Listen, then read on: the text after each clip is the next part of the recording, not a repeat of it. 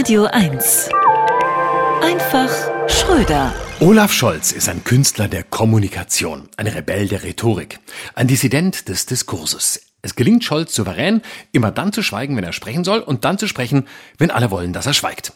Kommt etwa Palästinenserpräsident Abbas und behauptet, Israel habe 50 Holocausts an den Palästinensern verübt, so gibt ihm Scholz brav die Hand und schweigt, statt hier in aller Diplomatie mal den Will Smith bei den Oscars zu machen. Stattdessen sagt dann der Regierungssprecher Hebestreit, der Regierungsschweiger Scholz habe nichts sagen können, weil er, der Sprecher, ihm, dem Schweiger, nicht das Wort erteilt habe.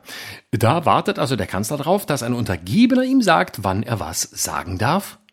Wie ein verlorener Hafermilch-Daddy, der sagt, ich wollte noch was diskutieren, aber mein fünfjähriger Sohn hat einfach die Tür zum Kinderzimmer zugemacht. Der Satz hätte gelautet, solange du deine Sprecherbeine unter meinen Regierungstisch streckst, wird hier gemacht, was ich sage. Auch wenn ich schweige. Gut, besser Scholz sagt nichts, bevor er das sagt, was alle sagen, die meinen, dass sie vom Völkerrecht kommen. Nämlich, dass Abbas den Holocaust geleugnet oder verharmlost habe. Das hat er gerade nicht. Er hat den Holocaust auch nicht verharmlost, er hat ihn instrumentalisiert. Und das ist noch viel schlimmer. Parteifreunde raten Scholz jetzt im politischen Berlin Schilder anbringen zu lassen, auf denen Verbot für Holocaust-Relativierungen steht oder hinterfotzige Nazi-Vergleiche nur in Abwesenheit des Bundeskanzlers. Andere weisen darauf hin, dass zum Beispiel Mahmoud Abbas gar kein Deutsch kann und dann auf den Schildern nur Holocaust lesen kann und eventuell erst auf Ideen kommt, was er mal sagen könnte. Vielleicht ist es aber auch was Religiöses, dass es Olaf Scholz verbietet, große Worte zu machen. Am Ende hat er ein kreatives Schweigegelübde abgelegt und darf gar nichts sagen. Auch wenn er Worte benutzt.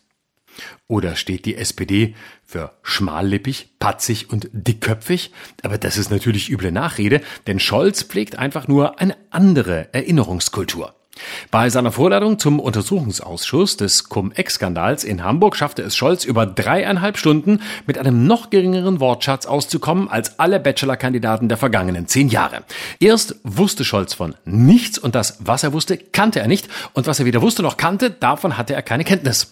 Und das, wovon er keine Kenntnis hatte, daran konnte er sich nicht erinnern, so dass er das, was er niemals wusste, sich jetzt gerne nochmal vorlegen lassen möchte, um dann ganz sicher zu wissen, dass er das, was er nie wusste, zu Recht vergessen hatte.